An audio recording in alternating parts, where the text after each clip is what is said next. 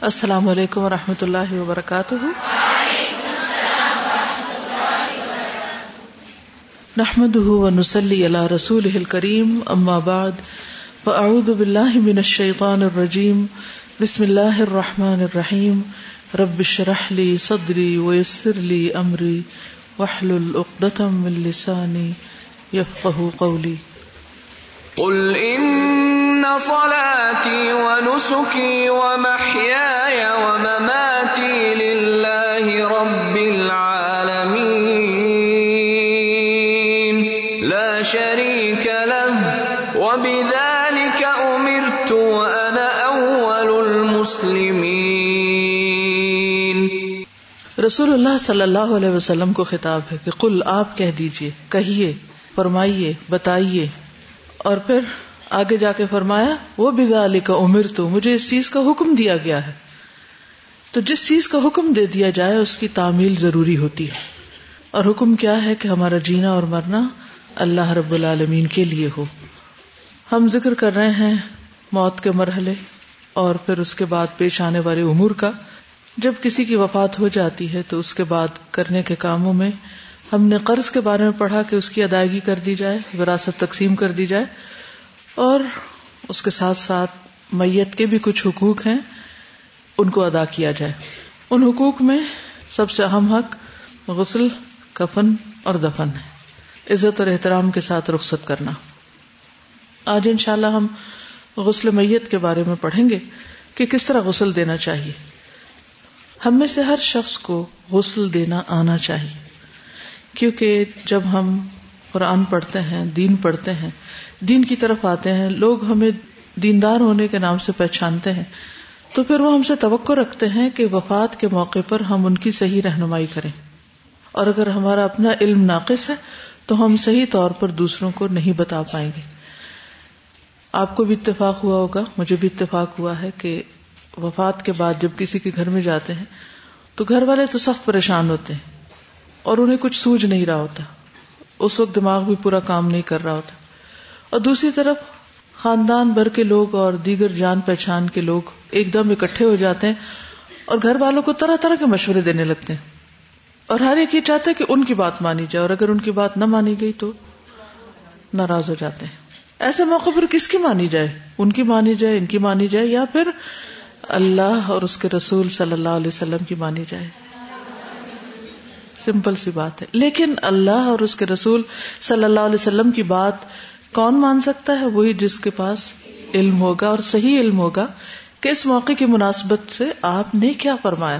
ہمیشہ سے ہماری یہی تلاش اور جستجو ہونی چاہیے کہ مجھے صحیح ترین چیز پتہ چلے کہ اس موقع پر خواب زندگی کا کوئی مرحلہ موقع ہو یا وفات یا اس سے متعلق یا اس سے بعد مجھے یہ معلوم ہو جائے کہ میرا رب اس وقت مجھ سے کیا چاہتا ہے، تاکہ میں وہی کروں جو میرا رب مجھ سے چاہتا ہے، کیونکہ میری زندگی کا مقصد اسے خوش کرنا ہے۔ کیونکہ زندگی کے بعد مجھے اس سے جا کے ملاقات کرنا ہے۔ تو میں چاہتی ہوں کہ میں اس حال میں اس سے ملوں کہ وہ مجھ سے راضی ہو۔ تو جس شخص کو یہ فکر ہوگی، اسے پھر صحیح کام کی بھی فکر ہوگی، اللہ کی رضا کے کاموں کی اور اللہ کی رضا کے کاموں کے لیے صحیح علم حاصل کرنے کی اور اس پر عمل کرنے کی۔ تو آج ان شاء اللہ عزیز، ہم غسل کے بارے میں پڑھیں گے۔ بہت سے لوگوں کا یہ خیال ہوتا ہے کہ نہیں، میں تو بہت کمزور دل ہوں اور میں تو ایک چھوٹی سی بچی ہوں اور وہ تو غسل کرنے والی ہیں کچھ پروفیشنل آنٹیاں ہوتی ہیں، وہی کرتی ہیں۔ میرے تو کرنے کا کام نہیں ہے، یا مجھے تو ضرورت نہیں ہے اس کو سیکھنے کی۔ نہیں، ایسا نہیں ہے۔ ہم سب کو سیکھنے کی ضرورت ہے۔ ہمیں نہیں معلوم کہ ہم کس وقت، کس موقع پر کس چیز سے دو چار ہو جائیں۔ اور پھر کیا جہالت میں ہی ہم چلے جائیں گے دنیا سے، یا دوسروں کو اپنے ہاتھوں سے جہالت کے ساتھ ہی رخصت کریں گے؟ ہرگز نہیں۔ ہماری ایک اسٹوڈینٹ جو برانچ میں پڑھاتی تھی، ان کی آگے ایک اسٹوڈینٹ نے اپنا تجربہ ہم سے شیئر کیا جب ہم گزشتہ ایک ٹرپ پر گئے۔ میں اس کا پہلا حصہ تھوڑا سا سنواتی ہوں اور اس کے بعد خود پڑھ کر آپ کو بتاؤں گی کہ انہیں کس طرح کا مرحلہ پیش آیا اور اس کے بعد ہم سب کو اپنے بارے میں یہ سوچنا چاہیے کہ ہمیں کیا کرنا ہے۔ السلام علیکم۔ میرا نام کمل ہے، میں گجرات جانتی ہوں۔ میرے اسٹوڈینٹ کا نام حدیجہ بشیر ہے۔ کچھ عرصہ پہلے ان کی شادی میں وہ جاپان اپنے ہاتھ کے پاس چلی گئی جاپان میں ٹیم کی تصویر کا کام ہو رہا تھا، لیکن بہت کم پیمانے سے۔ آپ اس والے کی تعداد تو تھی لیکن دور دراز کے مقامات پر کچھ کچھ مسلمان تھے۔ بہت کوشش کے بعد انہیں ایک اپنے گھر سے بچی ملی، جو ان کے ساتھ ان کا کام کر سکتی تھی۔ الحمد للہ ان کے حامد دن کی طرح کافی رجحان رکھتے تھے۔ اب ہوتا اس طرح سے جتنے بھی مسلمان لوگ ہوتے، ہفتے میں ایک دن ایک مسجد میں جمع ہوتے۔ وہاں ایک قاری صاحب درس دیتے سب مرد اور خواتین بھی سنتے مردوں کو سمجھانے کے لیے تو مرد حضرات تھے، لیکن خواتین کو مینج کرنے کے لیے کوئی عورت نہیں تھی جو ان کو سمجھاتی اور دن کے بارے میں معلومات دیتی۔ خدیجہ میں جاپان گئی اور انہوں نے مسجد میں خواتین سے ملاقات کی، ان سے بات چیت کی۔ تو خواتین ان سے بہت متاثر ہوئی بس، چونکہ آواز تھوڑی اتنی واضح نہیں ہے کیونکہ فون پر انہوں نے میسج ریکارڈ کرایا ہے، تو میں آگے پڑھ دیتی ہوں تاکہ آپ بات پوری طرح سمجھ جائیں۔ یعنی یہ اسٹوڈنٹ خدیجہ جاپان گئی، وہاں مسجد میں انہوں نے دین کی تعلیم کا کام شروع کیا۔ خواتین ان سے بہت متاثر ہوئی ان کی بات کو سمجھا اور دین مزید سیکھنے کا شوق پیدا ہوا۔ پہلے وہ صرف نام کی مسلمان تھی یعنی وہ وہاں کے جو جاپان میں رہنے والی مسلمان خواتین تھیں، کہ اسلام کے ساتھ ان کا رشتہ بس جوڑ دیا گیا۔ وہاں جا کر خدیجہ کو بہت حد تک یہ احساس ہوا کہ دین آگے پہنچانا کتنا ضروری کام ہے۔ انہوں نے عہد کیا کہ انشاءاللہ میں یہ کام کروں گی۔ خدیجہ کی طبیعت بہت زیادہ مذاق کرنے والی تھی۔ وہ کسی بھی بات کو سیریس نہیں لیتی تھی۔ کوئی ذمہ داری اٹھا نہیں سکتی تھی۔ حالانکہ وہ ایک کام کرنے والی بچی تھی۔ جب وہ وہاں گئی اور حالات کو دیکھا تو الحمد بہت شوق کے ساتھ انہوں نے کام کیا۔ ذمہ داری کو اٹھایا۔ جب بھی انہیں کوئی مشکل آتی گھر آ کر میرے سے رابطہ کرتی۔ یعنی جو ان کی ٹیچر تھی گجرات برانچ میں۔ اور میں انہیں کوئی نہ کوئی ٹپ دیتی۔ الحمد للہ کام ہوتا رہا۔ اب اس طرح ہوا کہ خدیجہ جہاں رہتی تھی، اسی ایریا میں ایک خاتون کی وفات ہو گئی۔ اب وہاں غسل دینے کے لیے کوئی بھی نہیں تھا۔ انہوں نے خدیجہ سے رابطہ کیا، ان کے خامن سے بات کی کہ دونوں بچیاں اس خاتون کو غسل دیں۔ خدیجہ کا دل بہت چھوٹا تھا، یہ کام انہوں نے پہلے کبھی نہیں کیا۔ جیسے ہم میں سے اکثر لوگوں نے، یہ کام پہلے کبھی نہیں کیا۔ یہ کام ان کے لیے کرنا بہت مشکل تھا۔ اور سبا جو دوسری لڑکی تھی، وہ بھی ایک بچی تھی۔ دونوں کے لیے کام بہت مشکل۔ اللہ کا نام لے کے وہ وہاں گئی۔ بہت ہمت کے ساتھ آگے بڑھی۔ اب چونکہ خواتین صرف دو ہی تھی اور کوئی نہیں تھا وہاں، تو گھر آ کے وہ بہت ڈر گئی انہیں کئی دن نیند نہیں آئی، کیونکہ پہلی دفعہ اس طرح کی چیز کی انہوں نے۔ دونوں سو نہ پائی بہت مشکل حالات میں رہی اس کے بعد دوبارہ جو بھی دن کا کام تھا ہوتا رہا۔ الحمد للہ رمضان میں انہوں نے دورہ قرآن بھی کروایا۔ کچھ دن کے بعد ایک اور عورت کی وفات ہو گئی۔ کچھ ہی فاصلے پر۔ اس جگہ بھی کوئی عورت نہلانے والی، غسل دینے والی نہیں تھی۔ آپ کو پتا دنیا بھر میں مسلمان پھیلے ہوئے اور بعض ایسی جگہ ہوتی ہیں جہاں ایک دو فیملیز رہ رہی ہوتی اب اگر وہاں پر باقی مرد ہیں اور کسی ایک مرد کے ساتھ فیملی یا دو کے ساتھ تین کے ساتھ، تو عورتوں کی تعداد بھی محدود ہوگی اس ایریا میں۔ اب اگر انہیں میں سے ایک کی ڈیتھ ہو جاتی ہے، تو اب کیا کریں؟ حتیٰ کہ کفن پہنانا بھی کسی کو نہیں آتا تھا۔ سوچیے۔ اس عورت کے خامن الحمد للہ مسلمان تھے، لیکن وہ خود غسل دینے پہ تیار نہیں تھے۔ حالانکہ شوہر بھی دے سکتا ہے۔ انہوں نے درخواست کی، خدیجہ سے اور سبا سے کہ آپ آ کے میت کو غسل دیں۔ ان بچیوں کی پہلی حالت کو دیکھتے ہوئے خدیجہ کے خامن نے سختی سے منع کر دیا کہ آپ نے دوبارہ کسی میت کو غسل نہیں دینا۔ جب اس آدمی بہت زیادہ اصرار کیا کہ آپ ضرور آئے آپ مسلمان ہیں مسلمان عورت کو بغیر غسل کے دفن کر دیا گیا تو یہ اچھی بات نہیں۔ انہوں نے سوچا کہ ہمارے اوپر یہ ذمہ داری ہے، ہم سے کل سوال ہوگا۔ ان دونوں نے کہا کہ اچھا ہم غسل دیں گے۔ جب وہ بچیاں وہاں پہنچی اور تھوڑا جھجک کے جا رہی تھی۔ تو ان میں سے ایک کہتی ہے کہ اچھا تم ذرا رکو، میں آگے جا کے دیکھ کے آتی ہوں۔ جب وہ تھوڑا آگے گئی اور میت کے چہرے سے کپڑا ہٹایا تو ان کی چیخیں نکل گئی ساتھ ہی کپڑا پھینک دیا۔ ان کی حالت اتنی زیادہ خراب ہو گئی۔ کہتی ہیں کہ ہم سے برداشت نہیں ہو رہا تھا۔ خدیجہ نے پوچھا، کیا بات ہے؟ اس نے کہا، کوئی بات نہیں، بس تم نے آگے نہیں آنا، پیچھے ہٹ جاؤ۔ خدیجہ پیچھے ہو گئی اس نے سورت کے خامن سے کہا، خدا کے لیے آپ انہیں خود غسل دیں۔ ہم بچیاں ہیں، ہم یہ کام نہیں کر سکتی ان کے بتانے میں یہ بات آئی کہ عورت کی وفات کو زیادہ ٹائم نہیں ہوا تھا۔ لیکن ان کی صورت اس قدر بگڑ چکی تھی کہ دیکھی نہیں جا رہی تھی یعنی تھوڑی دیر کے اندر ہی ان کا جسم پھول چکا تھا۔ اور اس کے ایسے تھے جیسے اترنے لگ گئی ہو، ساتھ چھوڑ رہی ہو۔ عورت کی جسامت بھی بہت بھاری تھی۔ وہ کہتی ہیں، ہم بچیوں نے پہلے کبھی یہ کام نہیں کیا۔ دو اکیلی اور مرد جو ہے وہ کہتے ہیں کہ ہم یہ نہیں کریں گے۔ اس نے عورت کے خامن سے کہا، آپ کر دیں۔ کہنے لگا، کرنا ہے تو آپ ہی نہیں کرنا ہے۔ خامند بھی ڈر چکا تھا، خود آگے نہیں بڑھ رہا۔ اس نے کہا، میں دور دور سے آپ کو چیزیں پکڑاؤں گا، لیکن میں یہ خود کر نہیں سکوں گا۔ خیر، اس بچی سبا نے، کیونکہ اگر خدیجہ آگے آتی تو وہ بے ہوش ہو جاتی۔ بہت مشکل سے انہوں نے بس کفن بچھایا، اتنا کام کیا۔ سبا نے بڑی ہمت کے ساتھ آگے بڑھی، کیونکہ ان کا جسم ایسا تھا کہ ہاتھ لگاتے تو بلڈ نکلنا شروع ہو جاتا۔ جس طرح بھی تھا، بہت مشکل کے ساتھ انہوں نے ہلکا پھلکا غسل دیا اور میت کے اوپر کپڑا بچھا کر ان کے خامند کے ساتھ کفن کے اوپر رکھا۔ یعنی میت کو اٹھا کے کفن کے خدیجہ کہتی ہیں کہ میں نے صرف ان کی ٹانگ دیکھی تھی ہلکی سی، باقی کام اکیلے ہی کیا دوسری بچی نے۔ مجھے سمجھ نہیں آ رہی تھی، اس کی چیخیں نہیں روک رہی تھی۔ خدیجہ کہتی ہے جب وہ گئے تو میرے ساتھ لکھ کر ہم دونوں اتنا اونچی اونچی روئی کہ ہمیں کچھ سمجھ نہیں آ رہی تھی کہ یہ کیا ہوا ہے۔ سبا کے منہ سے بس ایک ہی بات نکل رہی تھی کہ اللہ تعالیٰ ہم مسلمان ہیں۔ کیا مسلمانوں کے ساتھ بھی ایسے ہو سکتا ہے؟ یعنی وفات کے بعد۔ یہ اس طرح کیوں ہو گیا؟ کیا یہ سزا ہے؟ اتنی حالت کیوں بگڑ گئی؟ جب وہ وہاں سے آئی تو آتے ہی انہوں نے مجھے کال کی اور رونے لگ گئی اتنی بری حالت تھی ان کی۔ کہتی ہیں، باجی، میں نے ان کی تھوڑی سی ٹانگ دیکھی اور مجھے نیند نہیں آ رہی۔ میری سانس رک رہی۔ اتنی میری بری حالت۔ ہے الحمد اللہ سبا بچی نے بہت ہمت کی۔ اللہ ان کو مزید حوصلہ دے۔ اس سے پہلے خدیجہ کو مقصد ذمہ داری دیتی تھی، یہ کام کرو۔ وہ کہتی تھی، میں نہیں کروں گی۔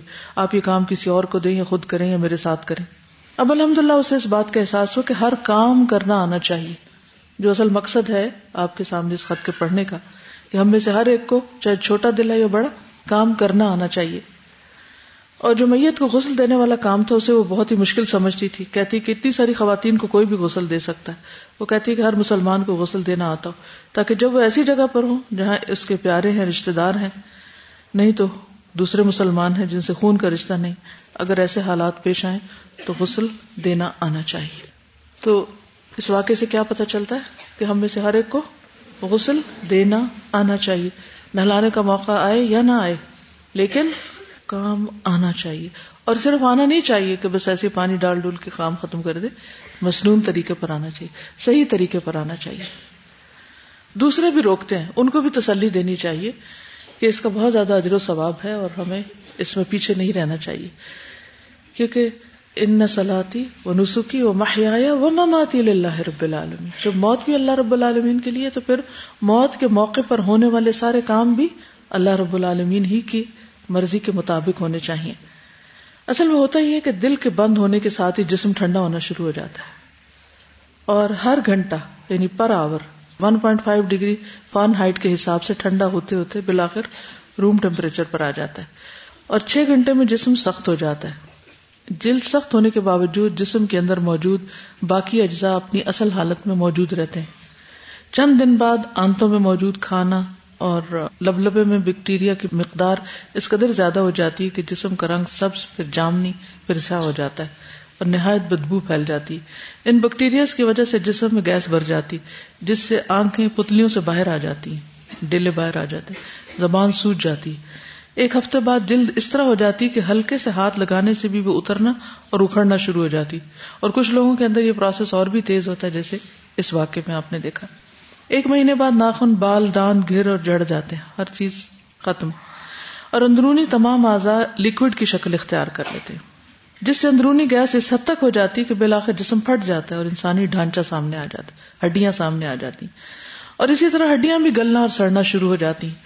ایک تحقیق کے مطابق ایک سال کے اندر ہڈیاں مکمل گل چکی ہوتی ہڈیاں بھی باقی نہیں رہی۔ تو یہ ہے انسان جو اپنے آپ کو بڑی چیز سمجھتا ہے اور اپنے رب کو بھولا رہتا ہے۔ ایک ہی ہفتے کے اندر کیڑوں مکوڑوں کی غذا بن جاتا ہے کہ جسے کہتے ہیں نا، اس کا نام نشان بھی باقی نہیں رہتا۔ جب ڈھانچہ سامنے آ گیا تو شکل کس کی باقی رہی؟ شکل کون یاد رکھے گا؟ تو اس لیے انسان کو کبھی بھی گلنے سڑنے اور مرنے کو بھولنا نہیں چاہیے۔ تاکہ یہ زندگی ہم میکسیمم اللہ کی رضا کے مطابق گزارے اور پھر یہ ہے کہ ہر وقت تیار رہیں۔ یہ ہے اصل میسج یہ ہے اصل کام۔ ہم اس دن کو بھولے ہوئے ہیں جس کا آنا یقینی ہے۔ تو اس کو بھول کر یہ زندگی درست نہیں ہو سکتی۔ عقل مند اور کامیاب لوگ وہ ہوتے ہیں جو انجام کو سامنے رکھ کر جیتے ہیں۔ اس انجام سے بھاگ نہیں سکتے، دور نہیں ہو سکتے۔ تو اس لیے اس کی تیاری رکھیں۔ یہ کسی نے ایک اور واقعہ لکھا ہے۔ کہتے کہ میں نے موت کو اس دن بہت قریب سے دیکھا۔ جب میرے بیٹے کو تین ماہ پمس ہاسپٹل میں گردن توڑ بخار کی وجہ سے رہنے کے بعد بالآخر موت نے آ پکڑا۔ جبکہ اس شام ڈاکٹروں نے تسلی دی کہ آپ کا بیٹا بالکل ٹھیک ہے، لیکن رات دس بجے اس کے چہرے کے آسار کچھ اور بتانے لگے۔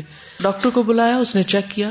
ادھر ادھر سے ٹٹولا، لیکن میرے بیٹے نے کوئی دفاعی ریئیکشن نہیں دکھایا۔ یعنی ریئیکٹ نہیں کیا، کیونکہ گردن توڑ بخار کی وجہ سے اسپیشل روم میں اسے لے جا کر کمر سے دوہرا کر کے ہوش و حواس میں اس کا انجیکشن کے ذریعے بلڈ نکالا جاتا، جس کی تکلیف سے اس کی چیخیں دور دور تک کئی دلوں کو ہلا دیتی تھی۔ اتنا تکلیف دہ عمل ہوتا تھا۔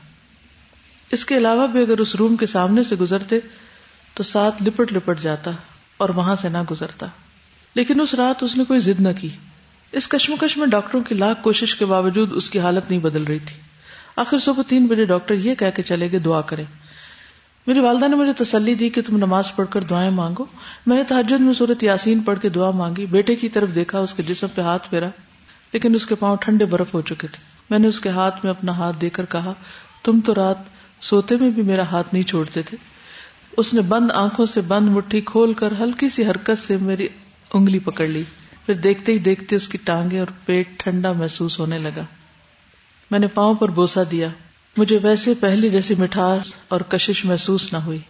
یعنی جب روح ہوتی ہے، جسم میں، تو اس کی کشش اور ہوتی۔ میں سمجھ گئی کچھ ہونے والا ہے۔ پھر میں نے بیٹے کو آواز دی۔ تو اس نے سفید جھلی کے ساتھ آنکھیں ہلکی سی کھول کے مجھے دیکھا۔ اتنے میں فجر کی آزان ہو گئی۔ پھر امی نے مجھے کہا، نماز پڑھ لو۔ پھر اس کے پاس بیٹھنا۔ اس کی آنکھوں کی سیاہ پتلی نظر نہیں آ رہی تھی۔ پیچھے لگ گئی آنکھیں۔ صرف سفید حصہ نظر آ رہا تھا۔ میں نے سر پر پیار کیا تو مجھے تھوڑی سی اس کی خوشبو محسوس ہوئی۔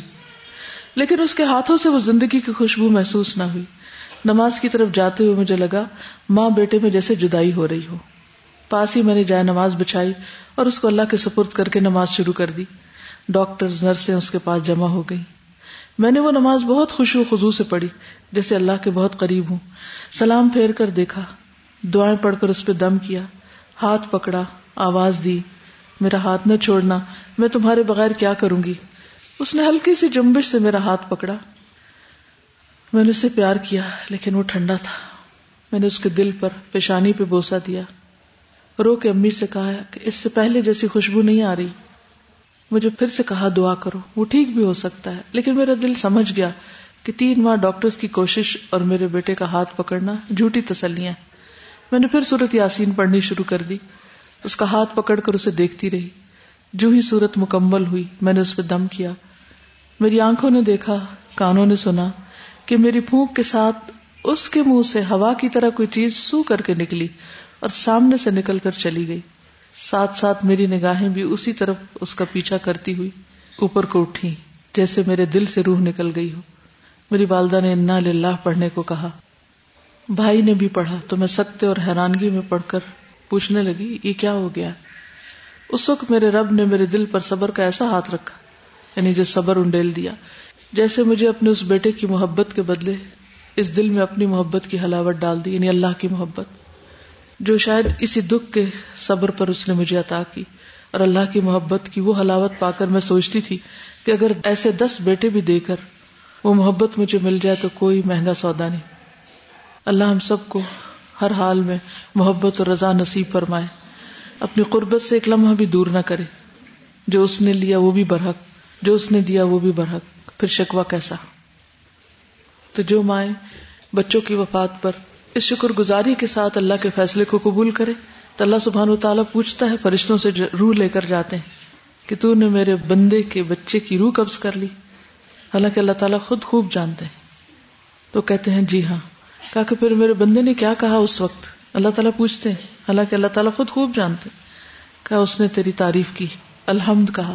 تو اللہ تعالیٰ حکم دیتے ہیں کہ میرے اس بندے کے لیے جنت میں گھر بنا دو، جس کا نام بیت الحمد رکھو۔ موت برحق ہے۔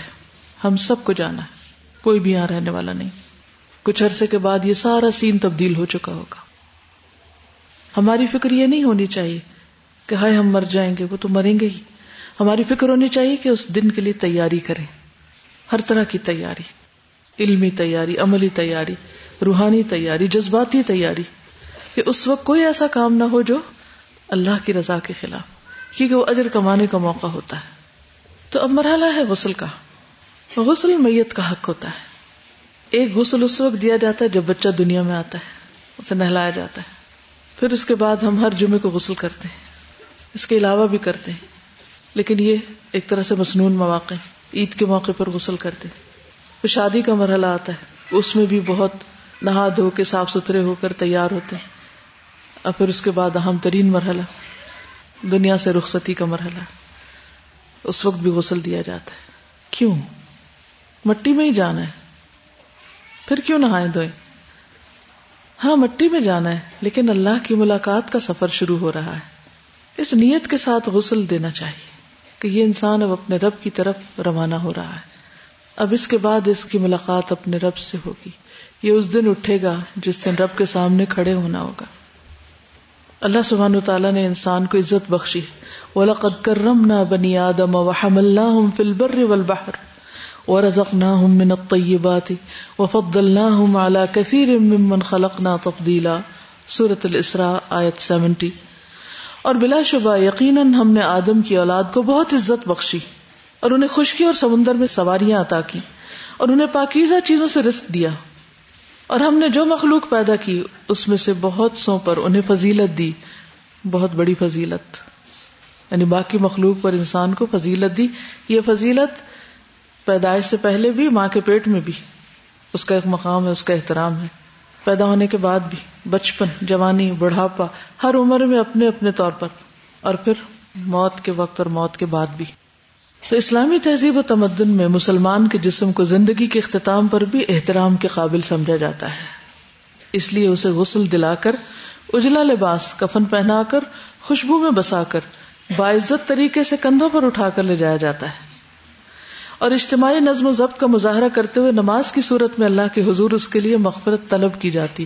وسطین بصبر وسلات اس صدمے کے موقع پر صبر اور نماز کے ساتھ دعا کی جاتی ہے میت کے لیے۔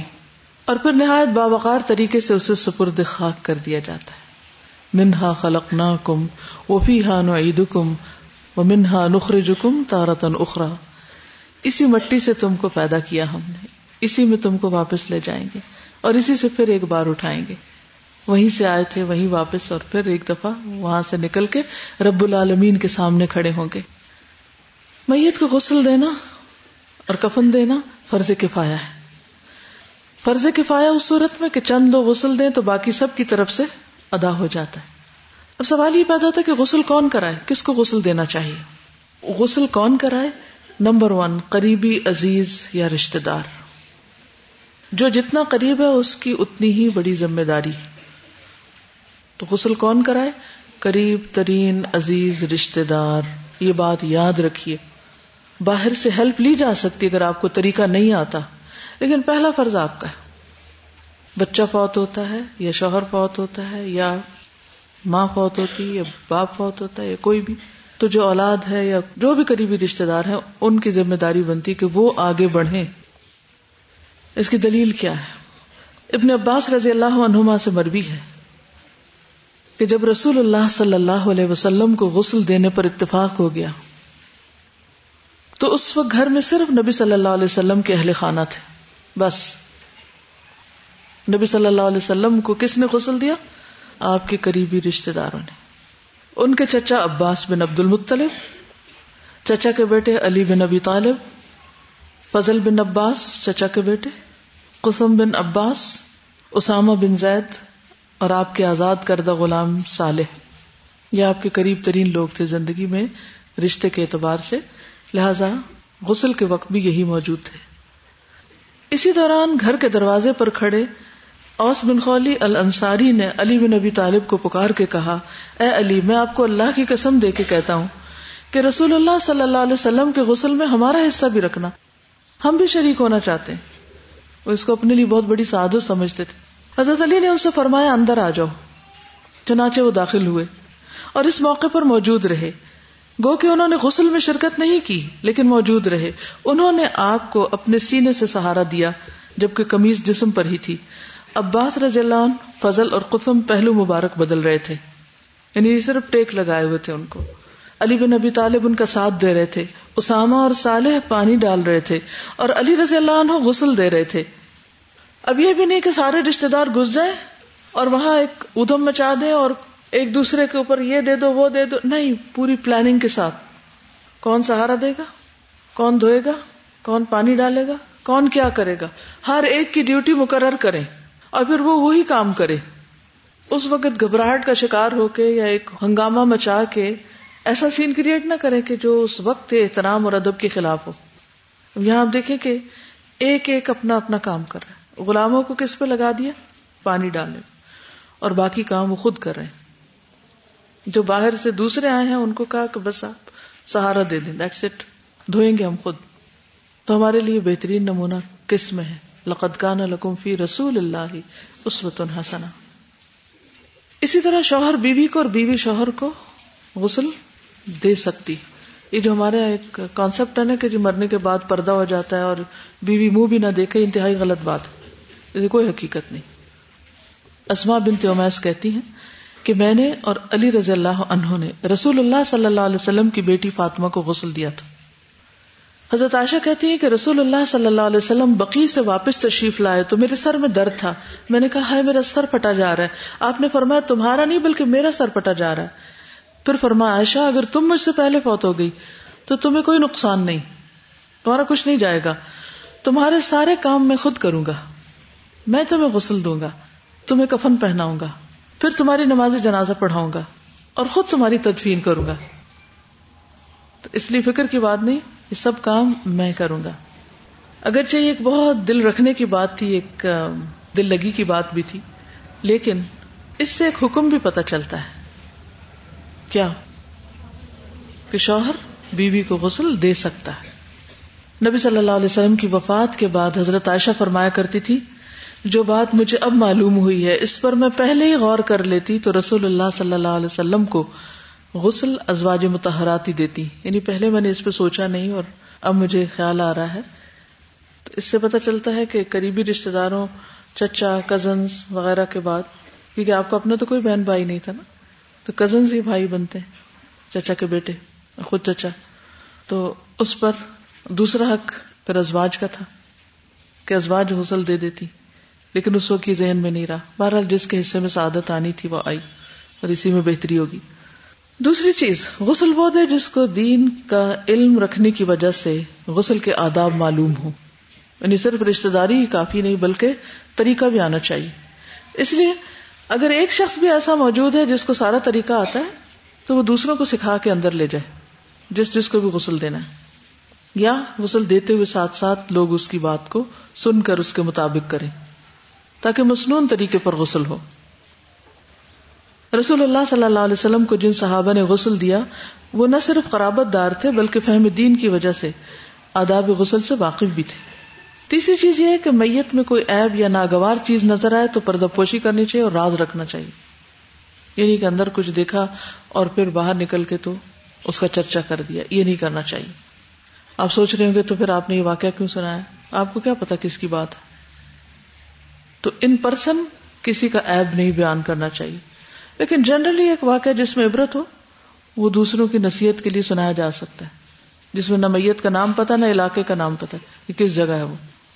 ابو اماما کہتے ہیں نبی صلی اللہ علیہ وسلم نے فرمایا، جس نے کسی میت کو غسل دیا اور اس کی کسی چیز یعنی ناپسندیدہ چیز پر پردہ پوشی کی، اللہ اس کے گناہوں کی پردہ پوشی فرمائے گا۔ اور جس نے کسی مسلمان کو کفن دیا، اللہ تعالیٰ اسے قیامت کے دن سندس کا لباس پہنائے گا۔ کیا کہا میں نے؟ جو کسی مسلمان کو کفن پہنائے گا، وہ قیامت کے دن سندس کا لباس پہنے گا۔ اللہ اس کو عطا کرے گا۔ کیا کرنا چاہیے؟ زندگی میں کم از کم ایک کفن ضرور ڈونیٹ کرنا چاہیے۔ ٹھیک ہے؟ پہلا وہ کری میں کروں گی۔ بازی لے گئی۔ الحمد للہ الہدا میں جب یہ بلڈنگ بنی تو ساتھ ہی یہ خیال آیا کہ غسل کا بھی انتظام ہونا چاہیے۔ تو مقصلہ بنوائے گئے۔ جو اس وقت میرے ہال کے لیفٹ ہینڈ پر آخری گیٹ کے ساتھ ہی ہے۔ اس میں کچھ میتوں کو نہلایا بھی گیا، لیکن مزید ہم چاہتے ہیں کہ اس کو اب ریگولر بیسس پر استعمال کیا جائے۔ یہ کام جب بھی ہو سکتا ہے جب آپ میں سے کچھ لوگ والنٹیئر کریں اور پھر جب ان کو بلایا جائے اس کو حاضر بھی ہو جائے ہاسٹل میں رہتی ہوئی لڑکیاں کر سکتے ہیں لیکن اپنے پڑھائی کے اوقات کے علاوہ، کیونکہ اس وقت آپ پر علم حاصل کرنا فرض کے درجے میں ہے۔ اور اس کے ساتھ ساتھ دوسرے کام کرنا بھی کہ آپ کے لیے تجربے میں اضافہ کا باعث بنے۔ عملی طور پہ کرنا بھی ضروری، وہ بھی علم کا ایک حصہ ہے۔ کلاس چھوڑ کے نہیں، لیکن کلاس کے اوقات کے بعد، جو بھی آفٹر نون میں ہو یا پھر سنڈے کو، کیونکہ ہم یہ چاہتے ہیں کہ سیون ڈیز اے ویک یہ فیسلٹی دی جائے۔ ٹھیک ہے، رات کے وقت نہیں، لیکن صبح سے لے کے مغرب سے پہلے پہلے اثر تک۔ کیونکہ رات کے وقت دفنانا پسندیدہ نہیں۔ اور اتفاق یہ کہ قبرستان بالکل یہاں سے ساتھ ہی ہے۔ اب ہوتا یہ ہے کہ پہلے بھی جو ہم نے غسل دیے ہیں، اس میں جب لوگ آتے ہیں تو وہ ایکسپیکٹ کرتے ہیں کہ کفن بھی ہم ہی ان کو دیں۔ ہم ان کے لیے کفن کا انتظام کریں وہ کفن دے دیا گیا لیکن کسی نے کوئی قیمت ادا نہیں کی۔ آپ کا کیا خیال ہے اس وقت ہم جب کوئی میت لے کے آئے تو ہم کہیں جی اتنے کا کفن ہے پہلے پیسے دیں۔ کہنا چاہیے۔ نہیں کہنا چاہیے۔ تو اگر ہم سب نیت کر لیں کہ چلو ایک کفن ہم دے دیں گے تو انشاءاللہ اس سے کیا ہوگا؟ جو بھی آئیں گے ان کو فی سبیل اللہ کفن ملتے جائیں گے۔ اور یہ عمل صرف صدقہ نہیں، صرف آپ کے لیے آخرت کا اجر نہیں، بلکہ دین کی تبلیغ کا ایک بہت بڑا ذریعہ بنے گا۔ پیدائش پہ ہم کپڑے دیتے ہیں، شادی پہ ہم لوگوں کو بڑے بڑے گفٹ دیتے ہیں۔ کوئی بھی خاص موقع ہوتا ہے تو ہم سب سے زیادہ کیا دیتے ہیں گفٹ میں؟ کپڑے۔ لیکن آخری لباس دینے میں، آخری تحفہ دینے میں عموماً خیال ہی نہیں ہمارا کہ اس کا اجر کتنا ہے۔ کیا کسی حدیث میں ہے کہ جو کسی کو پیدائش کے موقع پر سوٹ دے گا، اس کا یہ اجر ہے؟ نہیں نا۔ کوئی شادی کے موقع پر کسی کو عروسی جوڑا پہنائے گا تو یہ اجر کہیں ہے؟ لیکن وفات کے وقت اگر کوئی کفن کسی کو پہنائے گا اس کا اجر بتا دیا گیا۔ جب سے یہاں کفن کی سروس شروع ہوئی ہے الحمد للہ تو بہت آسانی ہوگی کہ بنا بنایا کفن، پیک، اس میں ہر چیز نہلانے سے متعلق جو ہے، وہ بھی موجود ہوتی۔ تو اب یہ ہے کہ آپ یہ بھی کر سکتے ہیں کہ لے کے یہی ڈونیٹ کر دیں اور آپ یہ بھی کر سکتے ہیں کہ لے کے ایک گھر میں رکھ چھوڑے اور کہیں کسی کا بھی سنے تو فوراً ان کو آپ کہیں کہ میں کفن بھجوا رہی ہوں، میری طرف سے یہ ہدیہ ہے۔ اس طرح بھی آپ کر سکتے ہیں۔ اور اگر ہو سکے تو اپنے وارڈ روم میں کپڑوں کے ساتھ ایک کفن بھی لٹکا چھوڑے تاکہ جب کھولے الماری تو آخری لباس سامنے ہی ہو، تو موت نہ بھولے۔ یہ بھی ایک دن پہننا ہے۔ ابھی تو میری چوائس ہے، یہ پہن رہی ہے پہن رہی ہے لیکن ایک دن یہ بھی پہننا ہے۔ دیکھیے، تزکیے کا بڑا اچھا طریقہ ہوگا۔ یہ کہتے ہیں کہ ان کو پتا چلا کہ کفن یہاں سے ملتے تو انہوں نے آٹھ دس کفن منگوا لی۔ اکثر ایسے ہی ہوتا ہے کہ اپنے لیے لے کے رکھتے ہیں تو کسی نہ کسی کے کام آ جاتا ہے اور کوئی آکورڈ ٹائم پہ۔ آپ کو پتا ہے کبھی دھرنے ہو رہے ہوتے ہیں، کبھی ہڑتالیں ہو جاتی ہیں اور بعض لوگوں کے اوپر ایسی مشکل بھی آئی کہ اسٹرائک ہوگی، ساری مارکیٹس بند، سارا دن کفن ہی نہیں مل رہا۔ تو اس میں ڈیلیز ہو جاتی ہے پھر دفنانے میں۔ تو اس لیے انتظام کر کے رکھنا چاہیے۔ میں یہ نہیں کہتے کہ سارے لے کے ادھر ہی چھوڑ دیں، لیکن گھر میں بھی رکھے ادھر بھی۔ اس کے لیے ہم بلک میں اب آرڈر دیں گے، پھر بنوائیں گے۔ ابھی آپ کو پہننا بھی سکھائیں گے کہ کیسے پہناتے ہیں، تاکہ آپ مصنون کفن دے سکیں اور پھر جہاں جائیں ان کو خود بھی طریقہ بتائیں کہ کیسے ریپ کرنا ہے۔ وہ ریپ کرنا بھی آنا چاہیے۔ جیسے بچوں کو ریپ کرنا ماں کو نہیں آتا، تو اسی طرح مردے کو ریپ کرنے کا بھی طریقہ نہیں پتا جب تک آپ دیکھیں گے نہیں۔ ان شاء اللہ آگے چل کے ذرا غسل ہو جائے، پھر اس کے بعد میں اس پہ آتی ہوں۔ ہم لوگ نے اپنی سوت القرآن میں جب میرا جینا مرنا پڑھایا تو ہم نے کپڑا لا کے اپنے اسٹوڈینٹس کو کٹنگ کرنا سکھایا، پھر انہوں نے سب نے پیسے ڈونیٹ کیے، پھر ہم نے بہت سارے کفن کاٹے۔ ہر ایک کو پریکٹیکلی کر کے بتایا۔ پھر ہر ایک نے اپنے گھر میں دو کفن کے پورے سیٹ رکھے۔ کیونکہ کبھی کوئی اویلیبل ہوتا ہے کبھی کوئی اویلیبل ہوتا ہے۔ تو جس کو بھی کال آ جاتی ہے اگر ہمارے پاس نہیں ہوتا ہم کسی سے لے کے اور ہمارا پورے علاقے میں وہ ٹیم کام کرتی ہے۔ اور ہم اگر ہمیں کوئی کال بھی آ جاتی ہے تو ہم اپنا پوری چیزیں لے کے جاتے ہیں۔ کراچی میں تو پوری ٹیم ہے اور ماشاء اللہ بہت لوگوں کو غسل وغیرہ دیے کرتے ہیں جہاں سے بھی آئے کال تو پہنچ جاتے ہیں راتوں کو بھی پہنچ جاتے ہیں لوگ۔ الحمد للہ کیونکہ لوگوں کو ایک تو طریقہ نہیں آتا، دوسرے اپنے ہی رشتے داروں سے ڈرتے ہیں۔ کیا وفا ہوئی؟ اتنی جلدی ساتھ چھوڑ دیا کہ غسل کے بھی آگے نہیں آ رہے۔ اکثر اپنے ماں یا بچے کے لیے بھی لوگ آگے نہیں بڑھتے اور کہتے بس نہلانے والا کوئی آ جائے اور وہی کر دے، ہم نہیں کر رہے۔ ایک اکٹھے اجتماعیت سے کام کرنے کا اپنا فائدہ ہے۔ اب اگر آپ میں سے ہر کوئی بازار پہنچ گیا اور گلیوں میں مارا مارا پھرا اور مہنگا سستا خرید کے لے آئے تو وقت ضائع ہوگا۔ لیکن فیسلٹی یہاں مل جائے گی تو انشاءاللہ سب کے لیے آسانی ہوگی۔ لیکن اپنے کرنے کے کاموں کی لسٹ میں لکھ لیں تاکہ آپ بعد میں بھولے نہیں اس کو۔ ٹھیک ہے؟ انشاءاللہ۔ اچھا۔